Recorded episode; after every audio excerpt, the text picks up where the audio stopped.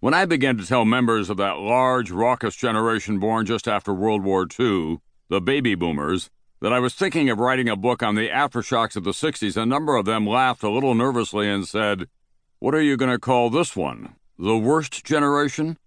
Their references to my book about the generation that grew up in the Depression and fought in World War II was a little defensive and a little defiant. More than a few baby boomers had told me over the years that they represented the greatest generation. After all, they said, they were the largest generation, the best educated, and wealthiest in American history. More important, many believed they stopped a war, changed politics, and liberated America from the inhibited and inhibiting sensibilities of their parents. Whatever their beliefs, I assured my boomer buddies that I don't think they represent the worst, but I also teased that I didn't think many of them were as great as they thought they were. They did give us the 60s, there's no doubt about that. But the bottom line has yet to be drawn under those turbulent times. Conclusions have yet to be drawn. Thumbs up or thumbs down. The evidence still is coming in and the jury still is out. And 40 years later, we don't seem anywhere near being able to render a verdict. In fact, here we are nearing the end of the first decade of the 21st century, and as you will discover in this audio book, many of the debates about the political, cultural, and socio-economic meaning of the 60s are still as lively and passionate and unresolved as they ever were back in the day. And until we have reached some agreement about what they meant, how can we hope to have any understanding of what they mean?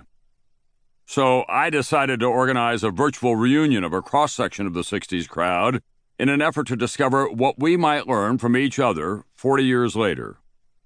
For the purposes of organization, I am defining the 60s as the decade from 1963, when Dr. Martin Luther King Jr. gave his I Have a Dream speech at the Lincoln Memorial and JFK was assassinated, through 1974, when Richard Nixon resigned and the clock started running down on the American withdrawal from Vietnam. The focal point of the period was 1968, a year of endings and beginnings that changed America and the world forever.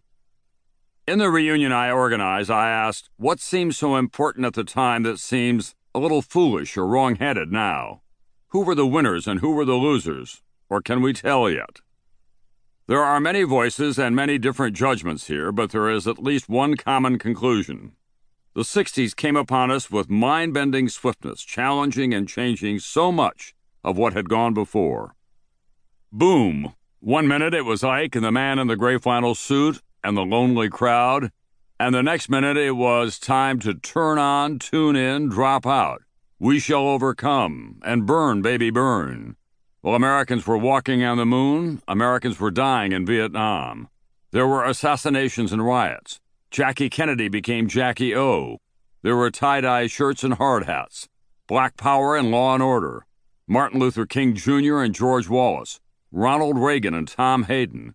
Gloria Steinem and Anita Bryant, Mick Jagger and Wayne Newton. Well, you get the idea. I was born in 1940, making me part of that awkward 1930 to 1945 overhang between the greatest generation and the baby boomers. Born too late to fight in the war, and too soon to be counted as post war, we are changelings with feet in both camps. I began my marriage and my career as a journalist in 1962 a straight arrow product of the 50s. I often thought of myself as a generational straddle, one foot in the psychedelic waters of the 60s, and the other still firmly rooted to the familiar terrain of the 50s. In talking to others from that time, I discovered I was not alone in that split experience. Everyone who went through the 60s sees it through his or her own distinct prism.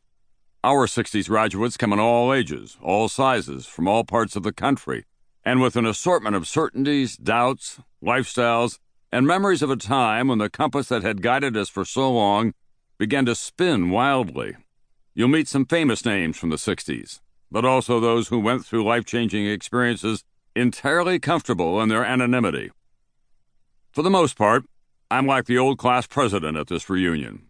I call on them and then let them have their say. I am here as a journalist, but also as a citizen, a grandfather now, and a young man then. Not everyone you might like to hear from is in this reunion, but I am confident that the people I met along the way, then and those who intrigued me from afar have something to say about then and now worth hearing.